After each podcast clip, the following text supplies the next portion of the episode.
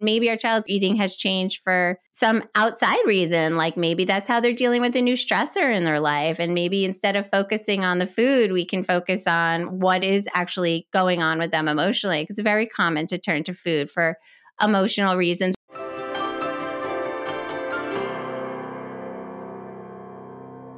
When it comes to healthy eating habits, it is essential to focus on balance and trust rather than strict rules or restrictions. However, for many of us, this is the exact opposite of the way we were raised.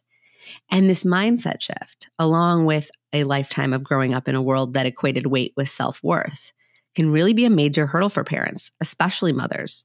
And to have to confront all of this while also trying to nurture our child's relationships to food can be a tall order. Joining me today is Amelia Sherry. She's a New York based registered dietitian and nutritionist, and she's the author of the book Diet Proof Your Daughter Throughout today's episode, we're going to explore the role that parents play in shaping a child's body image and their feelings towards food. And we're going to offer you some practical tips for fostering healthy eating habits with your own children.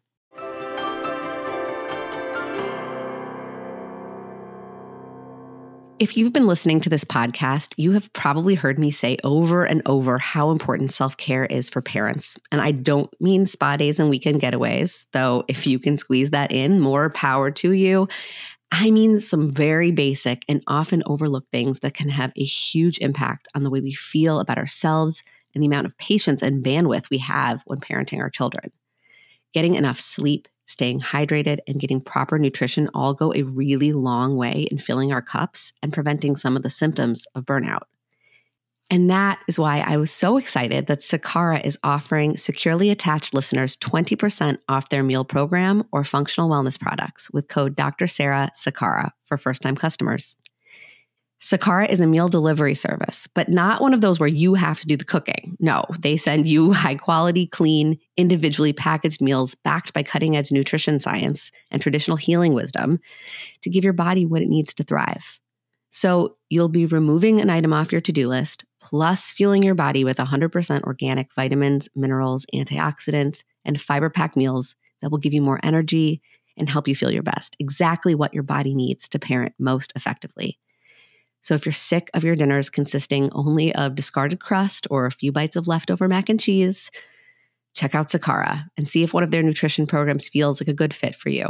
And don't forget to use code Dr. Sarah Sakara for first time customers to receive 20% off. That's D R S A R A H S A K A R A. Dr. Sarah Sakara. Hi, I'm Dr. Sarah Bren a clinical psychologist and mom of two.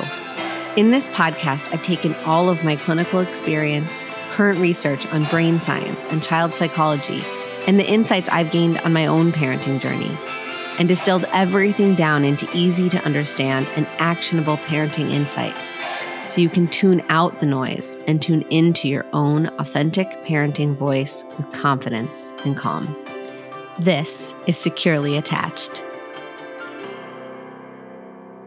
Hello, everybody. Welcome. Today we have an amazing guest. Amelia Sherry is here to talk to us all about diet proofing, our relationships with our kids. She has an amazing book called Diet Proof Your Daughter, a mother's guide to raising girls who have happy, healthy relationships with food and body. And we're going to talk about that. We're going to be talking about our own stuff around food. And there's just so much going on right now, whether it's social media or looking at the changing styles of clothing and all the buzz that's getting. I just think there's a lot of attention on bodies. I think there always has been. But as I mean, as a mom of both a boy and a girl, I'm very aware of how that comes into play with my relationships with my kids. And, you know, you've got three. And so I'm sure you know a lot about this too in real life. So First of all, welcome. I'm so glad Thank you're here. Thank you. I'm so excited to talk to you. And do you want to maybe just start out by introducing kind of like your story, how you got into this work and what led you to write this book? Sure, I'll try to do, excuse me, abbreviated version of it. Um, I am a registered dietitian. I specialize in pediatrics, but that is a sort of second or maybe even a third career for me. I'm in my late 40s. I initially started working out, uh, working in women's magazines um, as a health and nutrition writer. And I came to that because I had been dieting since the time I was in middle school very focused on trying to eat quote unquote perfectly and have the perfect body. And it did kind of fuel this um, interest in writing about it and being in women's magazines, of course. Um, and eventually I healed my relationship with food. And then I went on to go back to school t- to become a nutritionist. I wanted to work with people more one on one. Though not in eating disorders, I was becoming um, a mother at the time and I was very interested in pediatrics. And I mm-hmm. ended up in pediatric endocrinology, which, if you're not familiar, I was basically, as a dietitian there, helping kids at either end of the weight and growth spectrum. So, either kids who were in larger than maybe average bodies or kids who were being referred to endocrinology because of their BMI, and then kids who were in smaller than average bodies, um, you know, or had what weight centric medicine calls like too low BMI. So it just mm-hmm. was complicated to figure out how to talk to them and their parents about food. And I started to sort of see what moms in particular were struggling with and dads, but moms just tended to come to the visits a lot more often. Um, and mm-hmm. it reawoke my own sort of healing with my relationship with food. And so now that's what I specialize in. Ugh, I think there's such a need for this because, like you said, what did you call it? Weight centric medicine? Mm-hmm. yeah. I think that we've all we've all been touched by weight centric medicine. I mean if you look at parents right now like i i guess let's see i'm 38 and i'm technically a millennial. I'm like right on that cusp. But i i feel like when i was growing up it was unrelenting the kind of and we I didn't ha- we didn't have social media right? There this was just in the tablets the magazines. You go to the grocery store and there's 15 magazines just sitting there being like fit or fat or circling celebrities cellulite and and look how skinny she got and oh she's skinnier than her and all of these messaging constantly in commercials in every which way TV shows. It was everywhere. And so I don't know, I don't know anybody who grew up around the time I did that doesn't have it some part, some story about feeling like there was a ton of attention on bodies and either directly or indirectly their body. Yeah, absolutely. I mean, I think that um, I'm a decade or so older than you, and I felt it as well from magazines. Um, my mother felt it. Uh, she was in Weight Watchers for decades and mm-hmm. very focused on appearance. Just felt like we were most obligated to be, I think, in order to be part, you know, that's part of being a woman. Um, mm-hmm. And I mm-hmm. think now, you know, magazines obviously aren't as popular, but social media is, uh, you know, even more um, nebulous and sort of powerful because of the way that it responds to our interests. So, for example, I actually talk about in my book, like, so I was very into magazines, as I mentioned, like, I would see all those images that you were describing, be like, instead of rejecting them, I think, yes, I want to learn how to, you know, perfect the way I look, just like these magazines. I didn't have, obviously, the discernment mm-hmm. to say this is ridiculous, but um, in as a magazine, you know, you look through a few pages, you close it, it's over, as say a teenager. But with social media, you see an image and it's responds to you. So um, imagine if if I were looking at a magazine and I lingered on a page that was telling me how to get thinner thighs, and then the magazine responded by showing me more and more images of women with thinner mm-hmm. thighs, or then um, a workout for how to get my thighs thinner, it just would be so much you know, m- more like worse, harmful, difficult to escape. So I think about that and that being what our kids, girls and boys are up against in terms of using social and um it's it's powerful and we need to understand it, right? Yeah. Yeah, these the algorithms really add a whole layer of like complexity to this that cuz I've actually it's funny cuz I'll talk a lot of my patients or my you know, I'm working with people who I work with a lot of parents. I also work with some a, a good amount of kids, but I, I and some like younger adults, but I will often say, you know, you really want to try to audit your algorithm as much as you can because what we don't really realize this is a total tangent but it's i think important because and relevant is the like you said the algorithm when we linger on something the algorithm presumes we will want more of that content and will continue to show us more and more of that content. But the problem is is we linger on things that we like. We also on we also linger on things because it elicits unpleasant feelings in us um, or shame or fear or sadness or all kinds of not so good feelings. Um, this is also really true in trauma. Like we sometimes freeze on images that are connected to our trauma. And so the problem with that is the algorithm does not understand if we're lingering because we want more of it or we're lingering because we're kind of really overwhelmed by it.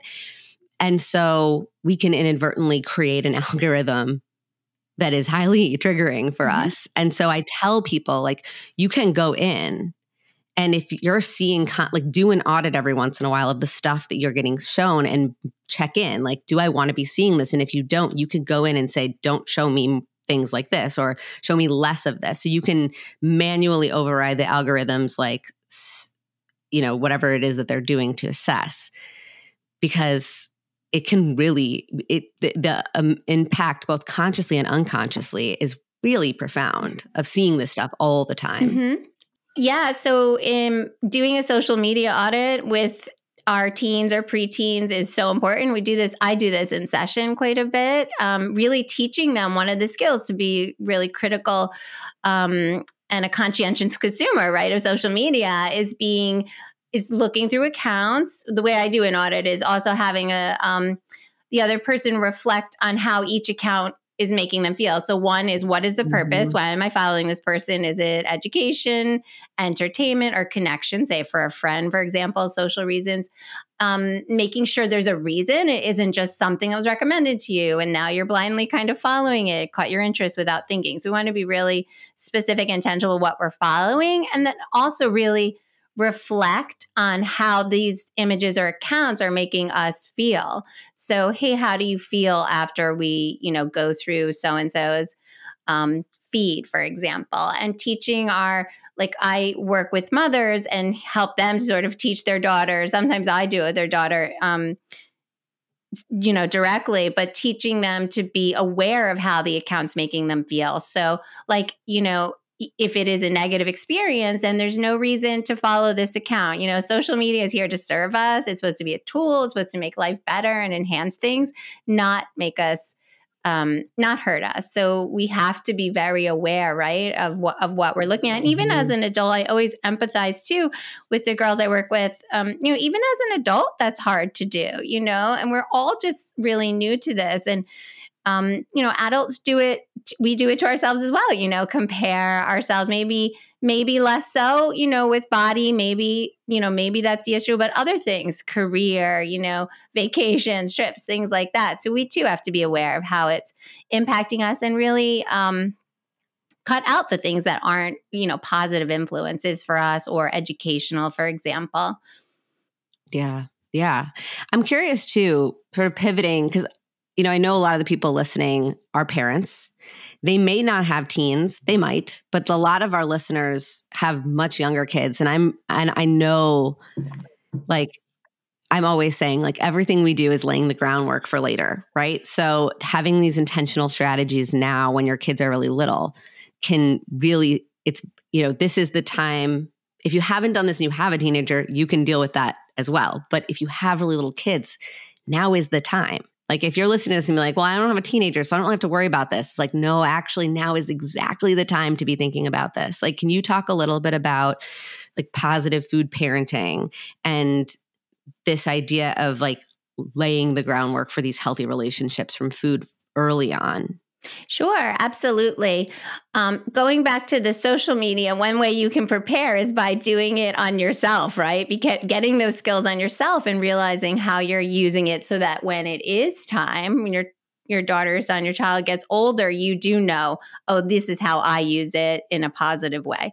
Um, but back to food, um, I love that we keep using the word intentional because what the framework I use with the parents I work with is called the intentional feeding mindset. And so I work with mothers and daughters primarily, and the intention we need to be really intentional and recognize the threat of or the danger risk of disordered eating um, and eating disorders and sort of approach how we're thinking about food, talking about food, parenting around food with really one major intention is to prevent these the disordered eating um, and so being a, uh, aware of diet culture influences is one way of doing that. Um, I have a whole framework that I use with five points, and we work together on those different areas. So some in session, I'll like recognize there's one area that is really sticky and challenging, and you know what do we all do in that case? Things that are hard, we tend to shy away from, you know, and go for easy mm-hmm. things. Um, so those those parts that are tricky those are the ones that we t- tend to lean into. Would you like to know some of the things we work on in, in terms of yeah um, that would be super interesting. Yeah so one of the main things is trust building trust with our children in foods. We really want to learn how to trust our child to listen to their body and eat as much or as little as they need to um, at any given time, right? So this can be really challenging if we are having trouble trusting ourselves with food, if we feel that we can't be trusted around food or certain foods, or we need to limit foods, um, or if we have mm-hmm. a lot of mm-hmm. fear about different foods, be it because of potential for weight gain or even health concerns, which sometimes override now too, even if we're able to put the weight stuff to the side. So, um, a way to lay the groundwork of just first to be acknowledged like are you um interfering with your child's ability to figure out how much or how little? For example saying you haven't had enough or you've had too much. And if that's resonating with any parent and you're cringing right now don't we all do it? Even though i know not to do it it still comes out of my mouth now and again.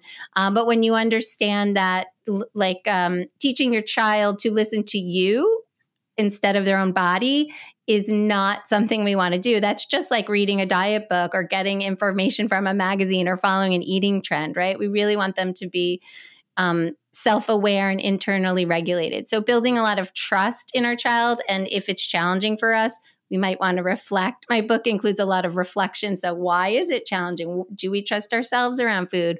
What's been our history? Were we parented in a way where our parent was limiting us a lot or, or, commenting that we had a big appetite sort of in a negative way. Um, mm-hmm. um, and it goes the other way too. You know not maybe our parent didn't trust us to eat enough and we were constantly being criticized. We're too thin. You know many parents i work with have kids two totally different eaters with different um, issues mm-hmm. as well. And we might notice we're treating yeah. one one way and the other another way.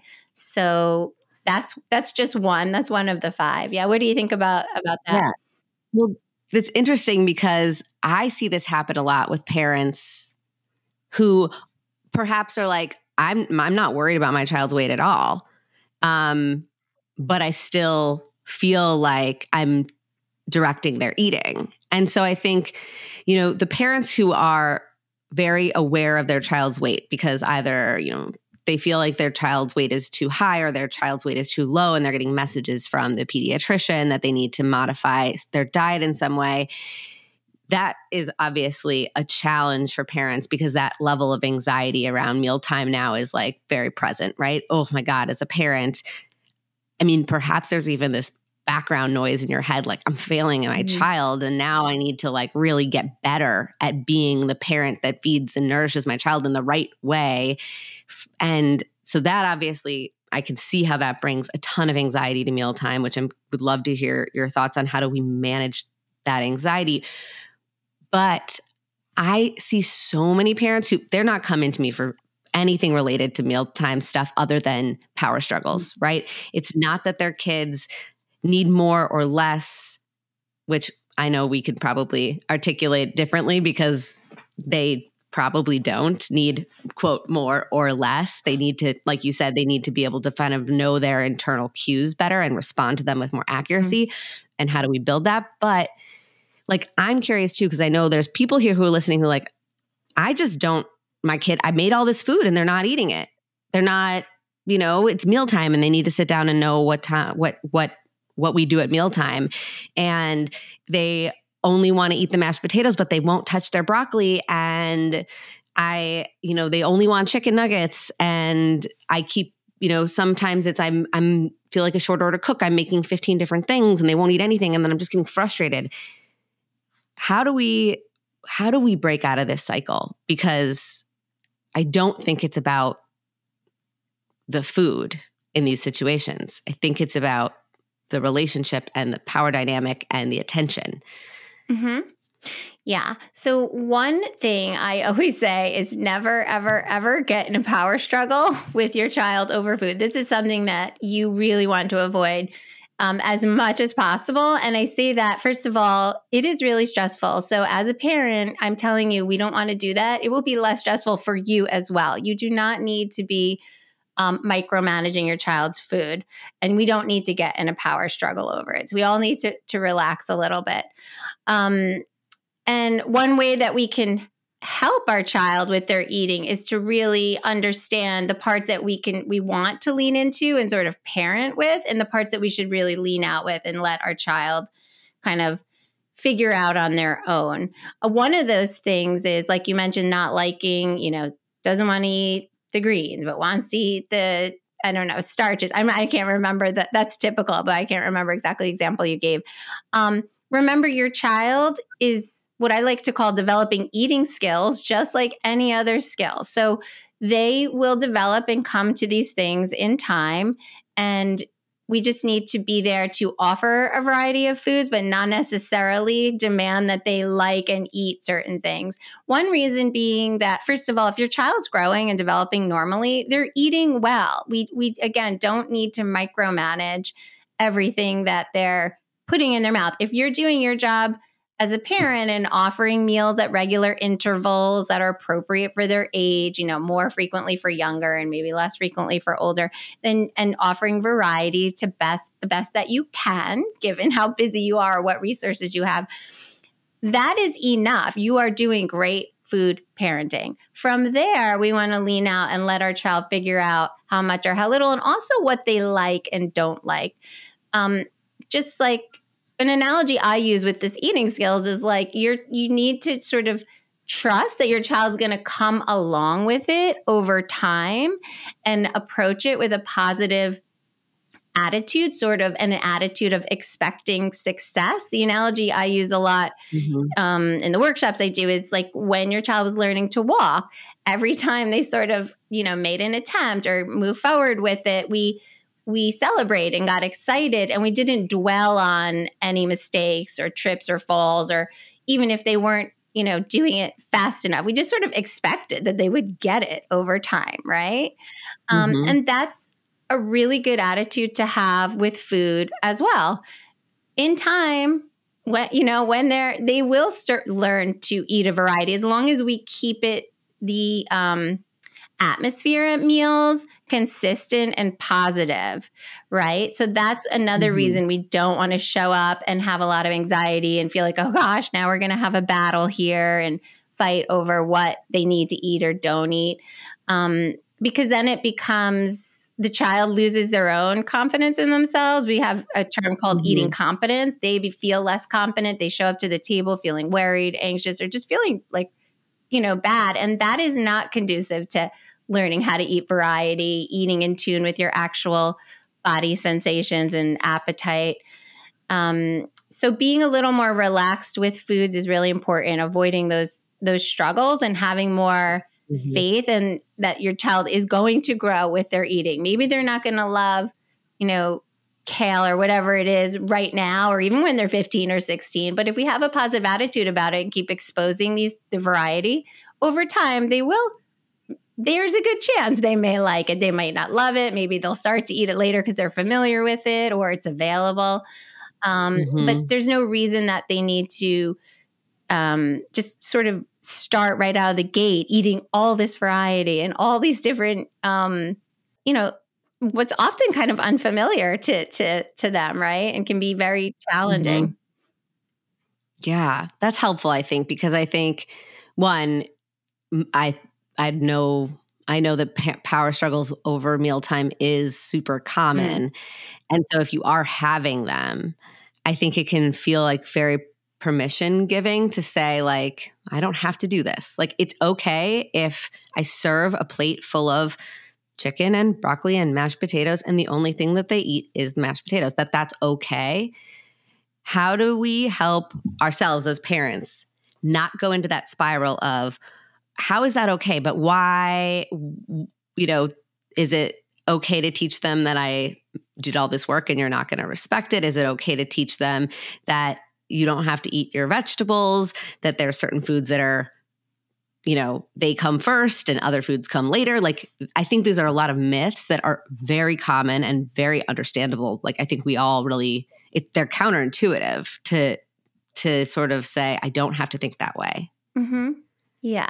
How do you how do you help parents kind of navigate that? Um, well, the first thing is really sort of sussing out what is their job and what's the child's job. So it's their job to offer a variety of food, offer the food consistently, um, and be re- uh, at regular intervals and make it a positive environment. And so if you're doing your job, you can then let your child do the job that they need to do, which is eat as much or as little in terms of them not eating variety, we have so many like our culture just approaches foods as like from what I call fear based or it's a fear based avoidance and we have so much pressure on us that we need to eat certain foods, right? But what we want to do is think about um developing like that variety over time. If your child isn't eating a lot of vegetables, for example, for a few months, or maybe even a few years, that is not defining their entire health or how they're going to eat for the rest of their lives. Like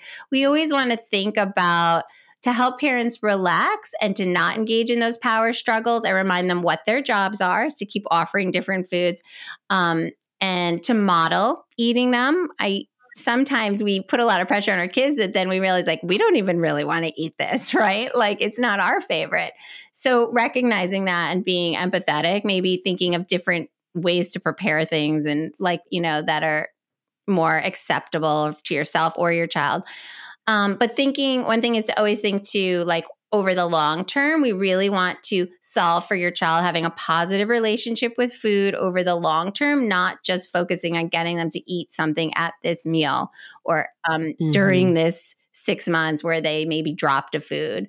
Um, we want to mm-hmm. think again, just making this positive, showing them that um, they can trust us to provide the food at regular times and um, you know come to that table and have a positive experience, that's something we want them mm-hmm. to have over time, right? So that they can continue to do what I call also just good self care by feeding themselves regularly, reliably, um, and being kind of re- more relaxed and less fearful, if that makes mm-hmm. sense. Yeah.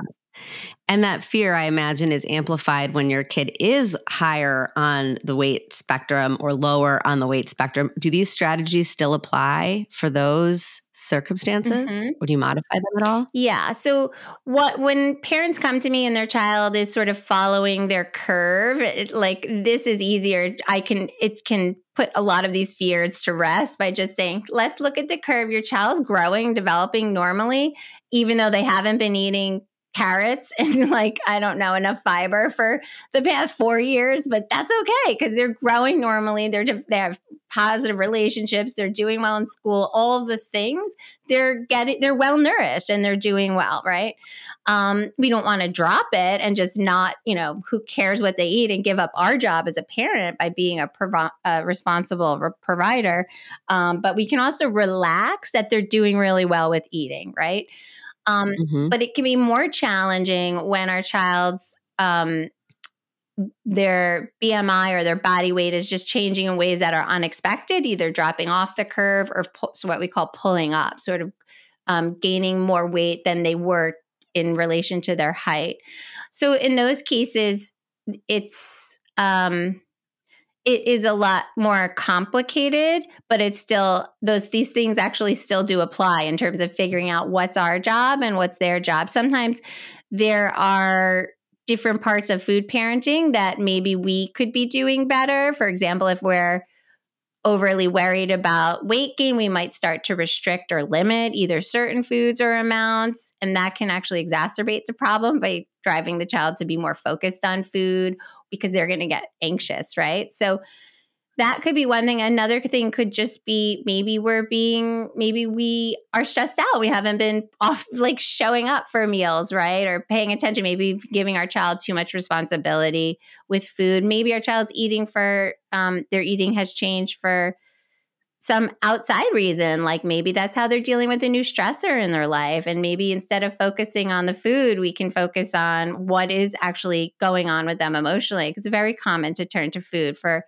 emotional reasons, which is okay. I talk a lot about in my book, emotional eating makes sense. Food is emotional and it helps us feel good um, and deal with stress or happiness. But when we're doing that chronically over the long term and not dealing with the underlying problem, that's problematic, right? Um, mm-hmm.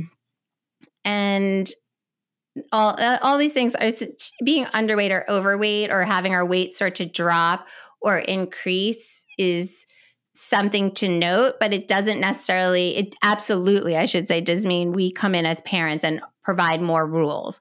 We need to figure out what changed with eating and address that and not address their actual eating habits. It sounds very strange coming from a dietitian, but that that um, that is my approach. And so we we do a lot of digging, of course.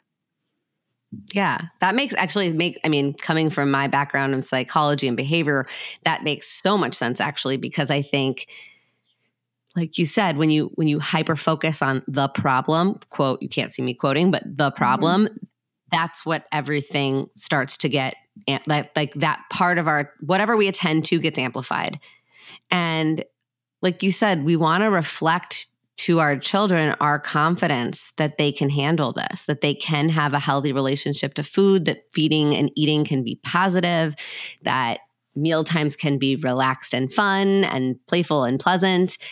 Um, and when our kids get that messaging from us, not just explicitly, but like we have to walk the walk. Um, and like show up calmly and show up in a way that is not you know, countering the words that we're saying, then we have more space to deal with the bigger issues outside of the moment. Because I, like I say with everything, whether it's behavior issue or power struggle or, eh, you know, anxiety, whatever it is, this, the, the, the nine times out of 10, what we have to do is going to happen outside of the heat of the moment. It's not, so if meal times if the problem is related to eating, meal times actually aren't the time to address it. It's counterintuitive, but it really makes sense. Just like if your kid is having an absolute meltdown because they just, you know, they they just hit their sibling and lost their lost everything.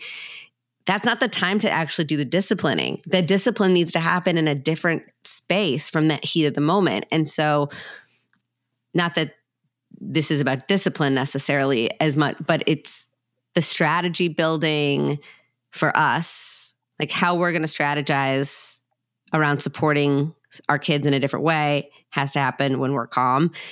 Implementing new plans and and behavioral approaches has to happen outside of the heat of the moment. So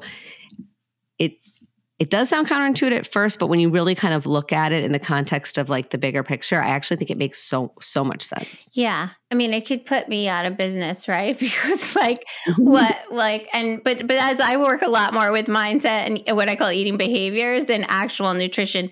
Um, in fact, I encourage parents to simplify nutrition. So when there is a problem, like you said with food, it isn't about the food it's other things. We want to focus less on actually what the child is eating and more on what is driving the behaviors and what's going on um, in the background and why they're you know reluctant to try things or why they might be eating more than they really feel comfortable that with. Um, and that definitely is not going to happen often directly with the child at all and it is definitely going to happen away from the table. Um, and a mm-hmm. lot of what goes wrong unfortunately our culture is related to concerns about overly concerned about body weight. Um, and even when we say we are not concerned about weight, a lot of us typically then start to say, well, we're worried about health. And that interferes as well, um, too. Yeah. Yeah. Can you talk more about that? Like, I know, I mean, I do this too. Like you said, like I know all the quote rules about like, okay, don't make your kid eat three more bites and don't say you have to do this before you can have dessert or all that stuff. But I still hear myself saying it all the time because I'm like, it's just, it's just really hard to not micromanage. But I also think there is this kind of confusing balance of on the one hand, I know, and I know a lot of parents know, like we're not supposed to refer to foods as like good or bad or like healthy or unhealthy. Or maybe we do want to teach them about health. Like, we, how do we find that balance? Like, we don't, we want to help, help our kids have healthy boundaries around, you know, and understanding about nutrition, but we don't want to scare them into like becoming hyper focused on it either. So, what, or, so what do we do? Yeah, for sure. So some of the things go back to also just checking our own bias, fear, and that avoidance of certain foods. Like all foods have nutrition, all foods can fit. We don't actually need to be as fearful of our kids eating things that we might have been told over and over and over is unhealthy. For example, sugar um, or fats. We our kids can eat these things, and we can eat these things too in um, smaller amounts. But we don't need to tell our child, as even especially young children, that we need to avoid this and start instilling fear in them.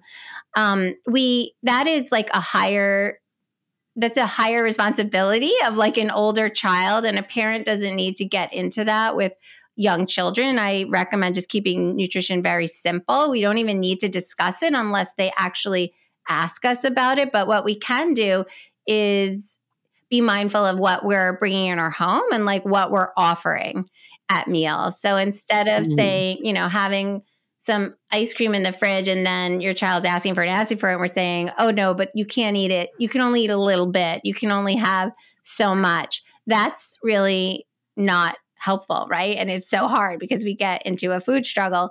Um, maybe we want to have ice cream in the home and offer it, you know, alongside a meal or as a dessert occasionally and let our child, that's where we want to stand out. And if they need five scoops of it, then they need five scoops in that particular night to feel good about it. If we allow that over time with most kids, I mean, oh, most kids will be able to some it's going to take longer and some it's going to happen more quickly. They'll get satiated and bored of it and then they know next time they can have you know they have the freedom to sort of eat as much or as little as they want. That's actually a great great skill. That's part of being a competent eater. We call that again we've been talking about a lot but internal regulation.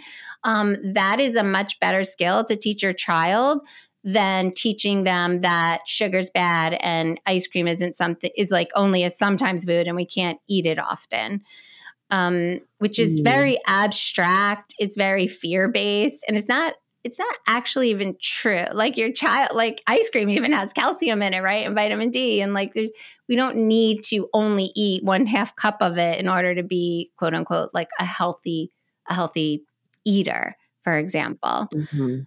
Mm-hmm. Yeah, no, and I think it's a it's a real it's a real mind bend. Kind of going back to what we were talking about at the very beginning of this episode is like most parents come from this highly highly amplified diet culture growing up where there was like a ton of really explicit messaging around foods being good and bad and our worth being connected to our size and I think that's still happening today. I think it's a lot more diluted and it's it's not as explicit as it may have been when we were growing up, but like it was it was everywhere. And so I think if you grew up in that and it's really ingrained and you know, no, no, there are some foods that are bad. And if you eat it, you will get fat and being fat is bad. Like it's really hard to break that. And I think it's interesting because I'm I'm so curious, and maybe people can write in and let me know. But if you're listening to this and you're like cringing at this idea of like I could give my kid five scoops of ice cream and that's not unhealthy and that's okay, and what could that what does that have to break inside of my schema like how how much does that like mess with my blueprint on what's okay and what's not okay and perhaps that says less about our child and more about us and what we have to kind of just reflect on and perhaps unlearn. What are your thoughts on that? Um, this is like the core of what is my book is about. I hate to just keep referencing my book because it's not helpful. Um, but no, yeah, absolutely. What is going to happen if your child eats five scoops of ice cream? I mean, I know I've done that, or a whole pint of ice cream. I mean, what is going to really hurt them is to have them to start being just worried and eat ice cream and then feel terrible about it, remorseful, guilty. Actually, ice cream has a lot of nutrition in it. It's high calorie, it has calcium, vitamin D, etc. If you're really uncomfortable with the idea of your child eating a lot of ice cream, what what I you know what we would ask is like why what is the fear why do you feel like you can't trust them to eat it and honestly many first people will usually start with well it's just not healthy and then we have to go into a big conversation what is health to you what does that mean because that's very big and mm. honestly underlie because of the culture we live in, honestly, what is under that very often is weight, fear of weight gain. And that is a huge mm-hmm. conversation that we need to have. You know, what if your child did gain weight? What, you know, first of all, kids have a natural ability to maintain their weight when we allow them to eat what you know in amounts that are good for them um, they're very mm-hmm. predictable most children develop at you know grow in very predictable ways um so is that fear you know what but but if they did gain weight or if they are in a larger body what is the problem with that you know these are huge questions they call into value mm-hmm. um are you following a whole chapter on influence in my book? Is this something that you're being a fear that is like coming from outside you? A fear from health culture from diet culture? Mm-hmm. um is or you know what are we really afraid of by allowing them to eat these certain these certain foods you know? Especially in the absence of any particular disease. Like if they don't um, you know they don't have a reason to be watching carbs like type 1 diabetes or high cholesterol so maybe they shouldn't be eating you know a food with high fat then there's what is the real fear what, of, of letting them sort of go for it and figure it out. You know, yeah, ice cream is delicious, but if you eat a pint of it every night, and I don't won't tell you how I know, or five pints, like over time, it becomes really a lot less desirable. And that's sometimes a lesson you need to let your child learn. Um, this mm-hmm. is all in the context too, though, of what what I teach in in terms of positive food parenting is we do need to provide structure for our kids. So we and rules. Mm-hmm. So we're not going to say, "Okay, just go for it. Go in the kitchen, figure out what you want when you want." That is not helpful for them because they don't have the experience, especially younger kids to know, "Hey, I should um you know, they don't know that they need to eat variety because they don't understand just sort of basic nutrition. So you need to at least offer mm-hmm. them variety. We want to space things out for them so they can build up appetite between meals. Um, also, it's not practical. Like, so maybe your kid's really busy because they're very into like a soccer game or something they're doing, playing with their friends, but they don't know we're leaving the house in an hour, right? So we need to eat lunch now because we're not having an opportunity to eat again for four hours because we're going out or two hours. So that's where an adult and parenting comes in around food, right? We need to sit down have a meal because we haven't eaten in three hours and we're going. It's not practical to just stop everything and eat all the time, right? So that's where Mm-hmm. parenting comes in in terms of providing that structure like here's the meal times um also i'm going to make sure there's a variety to whatever extent i can um and so we don't want to leave everything up to kids that's what we call permissive parenting right. around food or even sometimes you know it's a horrible word but like sort of neglectful in the sense of we're not stepping in and doing our role as the parent, right? What happens is often the opposite, where we don't provide a lot of that structure because we're stressed out or busy or just feels so hard, right? To show up for meals, especially if you're like me.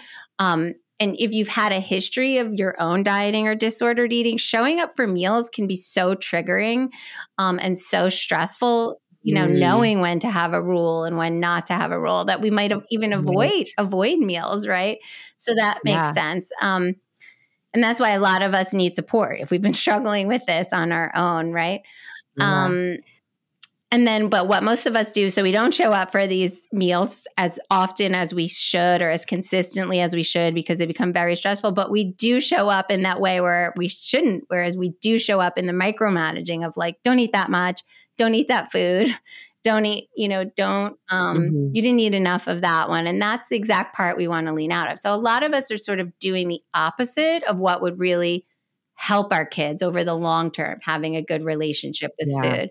And all of this requires I am very empathetic because of my own background just requires being very cognizant and aware of like what our own history with food has been and this whole you know, having, like you said and started at the beginning, of being um, a dieter my whole life and just, and so fearful now in our culture, everyone is afraid of mm-hmm. weight because they think it's going to destroy our health, which is not true, by the way, and a whole nother can of worms or another episode. But yeah. um, we are, you know, those are the things that are driving how we're parenting around food, and it's not helpful. It's really not helpful at all. And it makes so much sense because we were talking about trust earlier and how, okay, the goal is to trust our kids so that they learn to trust their internal cues. I know that that has got to be so, so difficult if you have, over the course of your lifetime, made to disconnect or trained yourself to disconnect from your internal cues, which I think, as we're saying, like, I think culturally, most of us have historically. Like, no, when we were growing up, there was no such thing as someone saying, "You eat and you you choose what you're going to eat from this mm-hmm. plate of food, and you decide what on this plate you're going to eat and how much of it, and you decide when you're done." It was like clean plate club, and like you have to do this, and if you're otherwise, you're not going to get dessert, or um, watching a parent say, I'm not eating anything, I'm not eating any of this for the rest of the month, or I'm just going to have, you know, a Diet Coke for dinner tonight. Uh, you eat, or whatever it is. And so all of those little things add up to us not necessarily having trust in our internal cues.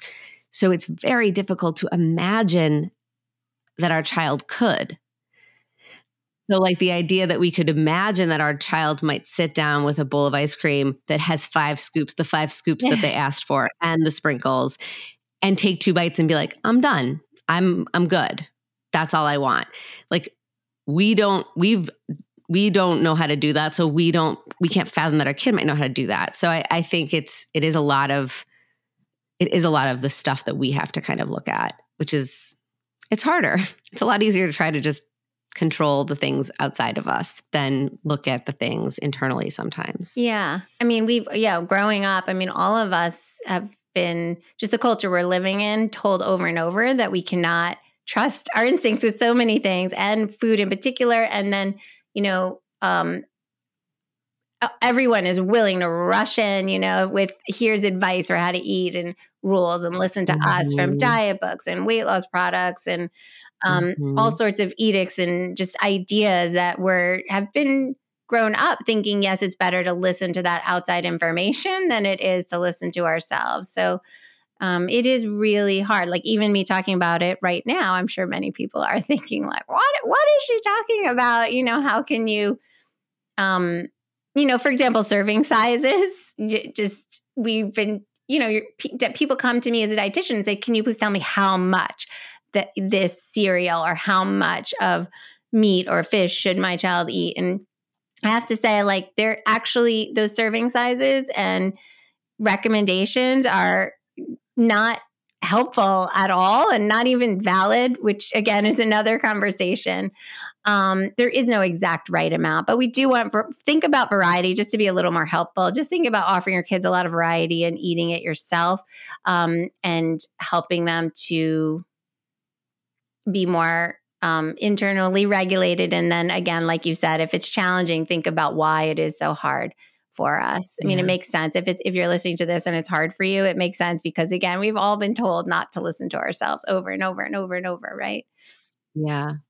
So if parents are listening and they're like, "Oh man, I need help with this." Like what how can they what are your recommendations for like where do they start? You can start with my book. like, absolutely. I think that things are laid out more probably clearly than with me, you know, talking right now about it. Um, if the, you can look at the book, you can come to my website. It's nourishher.com with two H's, so nourish her. I do focus a lot of mon- mothers and daughters, but all of the advice I give is evidence based um, and it is applicable to any gender, any gender identity. Um, absolutely. Yeah. That's great. And yeah, so I think that these are great resources and we'll definitely link everything in the show notes too so people can can take a look. And yeah, if you are struggling with this, if you are if your head is exploding by the things we're talking about, um check in. Like reach out to somebody, you know, find out if you you know, either reach out to Amelia and see if you can work with her or or find a dietitian near you where you can kind of get some support.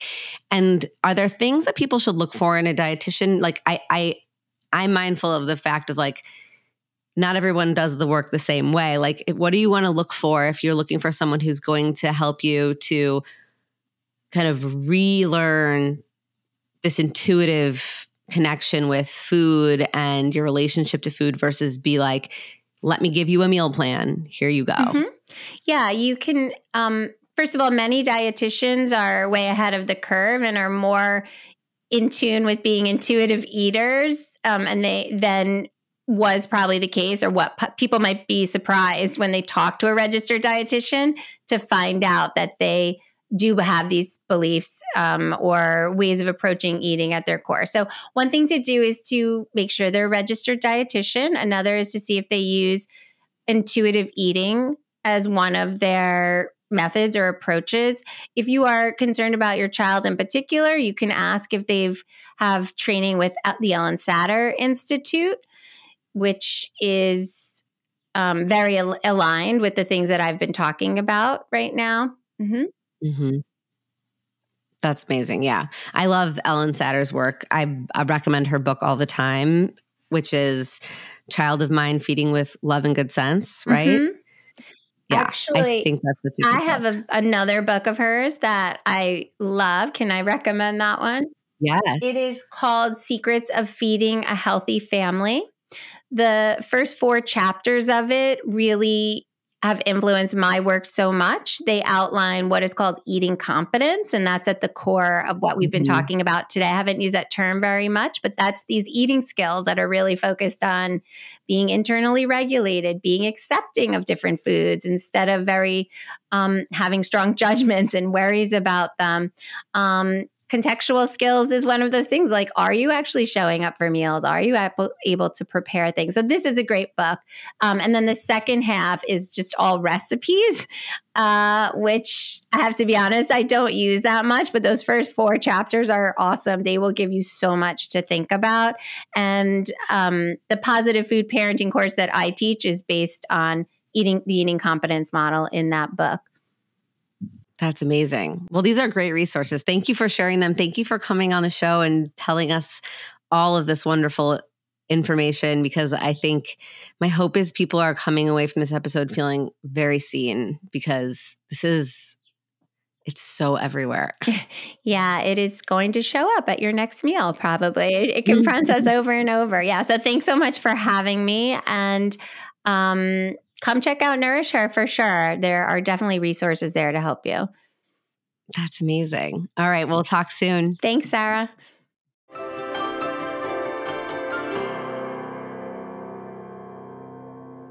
This can be a hard conversation for many of us. It may take you some time to let it sink in and a lot of awareness to be able to reflect on why, if it did, make you a little uneasy. If you're interested in exploring this further, I recommend checking out Amelia's free audio guide, Four Key Positive Food Parenting Strategies to Protect Your Kids from Diet Culture and Make Meals and Eating Less Stress and More Fun. Go to nourishher.com forward slash positive to download this guide. So thank you for listening. And if you're enjoying this show, it would be so amazing if you could leave a rating and review wherever you're streaming. And don't be a stranger.